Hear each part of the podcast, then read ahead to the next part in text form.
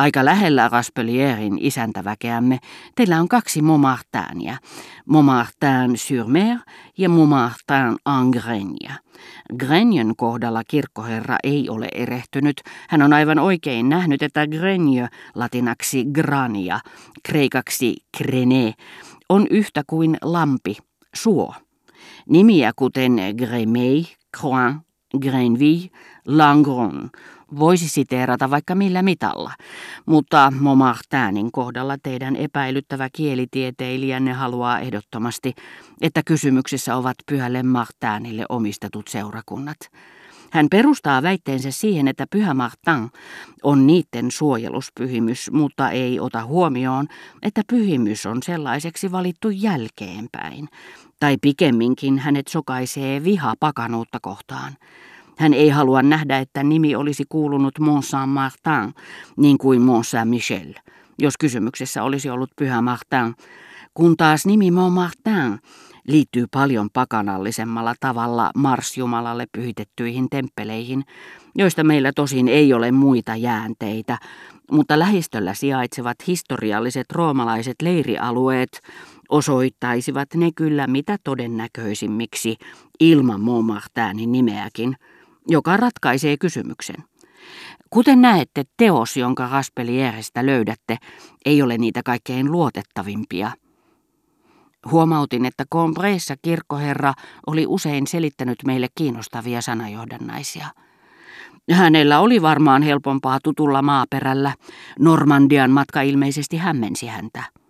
Hämmensi, eikä edes parantanut, lisäsin, sillä tullessaan hän kärsi hermostuneisuudesta ja lähtiessään reumatismista.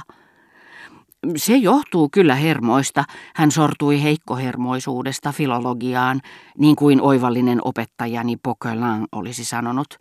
Sanokaapa Cotard, tuntuuko teistä, että heikkohermoisuudella voisi olla kielteinen vaikutus filologiaan, filologialla rauhoittava vaikutus heikkohermoisuuteen, ja heikkohermoisuus parantuessaan johtaa reumatismiin?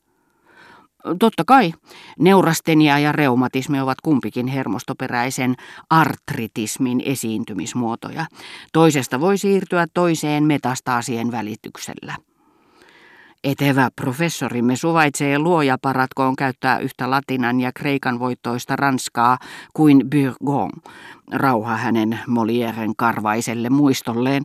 Minulle setä oli meidän kaikkien Sarsei mutta hän ei ehtinyt päättää lausettaan. Professori oli hypännyt pystyyn ja ulvahtanut hittosoikoon.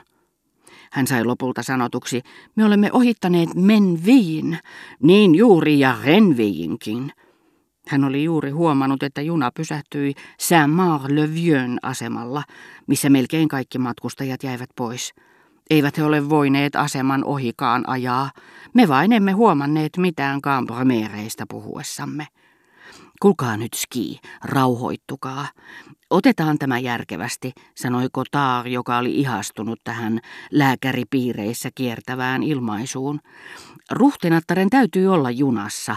Hän ei ilmeisesti ole nähnyt meitä, vaan on noussut toiseen vaunuun. Parasta lähteä etsimään häntä. Toivottavasti tästä ei nyt seuraa mitään sotkua. Ja hän johdatti meidät kaikki etsimään ruhtinatar Sherbatoffia. Ruhtenatar löytyi tyhjän vaunuosaston nurkasta, missä hän luki Revue de deux Mondia. Hän oli jo vuosia sitten nolatuksi tulemisen pelosta ottanut tavakseen pysytellä aloillaan omassa nurkassaan, niin junassa kuin elämässäkin, ja odottaa ennen kuin ojensi kätensä, että häntä tervehdittiin. Hän luki jatkuvasti vakituisten tullessa vaunuun. Tunnistin hänet heti, Tämä nainen, joka ilmeisesti oli menettänyt asemansa, mutta oli siitä huolimatta suurta sukua ja ainakin Verderäänien salongin kaltaisessa paikassa sen helmi, oli sama, joka toissapäivänä tässä samaisessa junassa oli minusta vaikuttanut lähinnä bordellin johtajattarelta. Hänen perin epävarma yhteiskunnallinen roolinsa kirkastui minulle heti, kun kuulin hänen nimensä. Aivan kuin olisin arvoituksen kimpussa aherrettuani viimeinkin päässyt perille avainsanasta. Kaiken hämäränä pysyneen kirkastavasta sanasta, joka henkilöistä kyseen ollen on heidän nimensä. Saadessaan tietää, kenen vieressä on pari päivää aikaisemmin matkustanut pääsemättä perille hänen yhteiskunnallisesta asemastaan, sitä yllättyy ja huvittuu, huomattavasti enemmän kuin lukiessaan jonkin aikakauslehden uudesta numerosta edellisessä numerossa ilmestyneen arvoituksen ratkaisun. Suuret ravintolat, paikallisjunat, kasinot muodostavat näiden yhteiskunnallisten arvoitusten kodikkaan museon.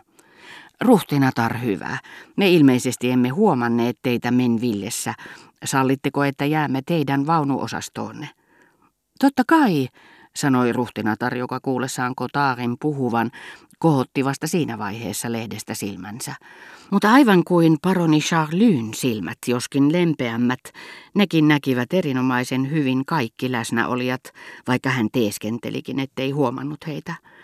Kotar arveli, että tulla kutsutuksi yhdessä Cambramerien kanssa oli riittävä suositus, mitä minuun tulee, ja esitteli minut hetken kuluttua ruhtinattarelle, joka taivutti päätään ylen kohteliaasti, mutta tuntui kuulevan nimeni ensimmäistä kertaa. Pahus, huudahti tohtori. Vaimoni on unohtanut sanoa, että vaihtaisivat napit valkoisiin liiveihini. Voi näitä naisia, eivät ajattele nenäänsä pitemmälle. Älkää te vaan menkö naimisiin, hän sanoi minulle. Ja koska se hänen mielestään oli sopiva pila sanottavaksi silloin, kun ei keksinyt muutakaan puhuttavaa, hän vilkuili syrjäsilmällä ruhtinatarta ja vakituisia, jotka hymyilivät, koska hän oli professori ja akateemikko ja ihailivat hänen hyvää tuultaan, korutonta käytöstään.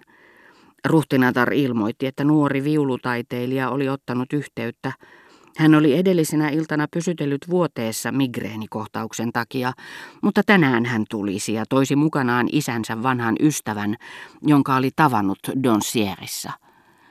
Tietonsa ruhtinatar oli saanut Rova Verderääniltä syödessään tämän seurassa aamiaista. Kertoessaan hän puhui nopeasti ja korostamalla, mutta niin, että venäläinen R muovautui kurkussa pehmeästi ja kuulosti pikemminkin L-äänteeltä.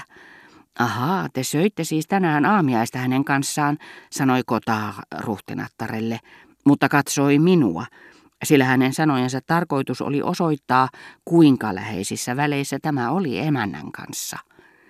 Te olette tosi vakituinen te. Minä lakastan tätä pikkupiiliä.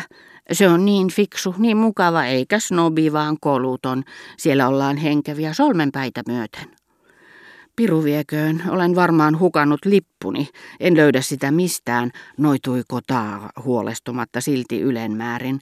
Hän tiesi, että Duvillessä, missä kahdet vaunut odottivat meitä, virkailija antaisi hänen mennä ilman lippua, kumartaisi vain tavallista syvempään selitykseksi leväperäisyydestään, eli myöntäisi tunnistaneensa Kotaarin rouva Verderäänin vakiovieraaksi.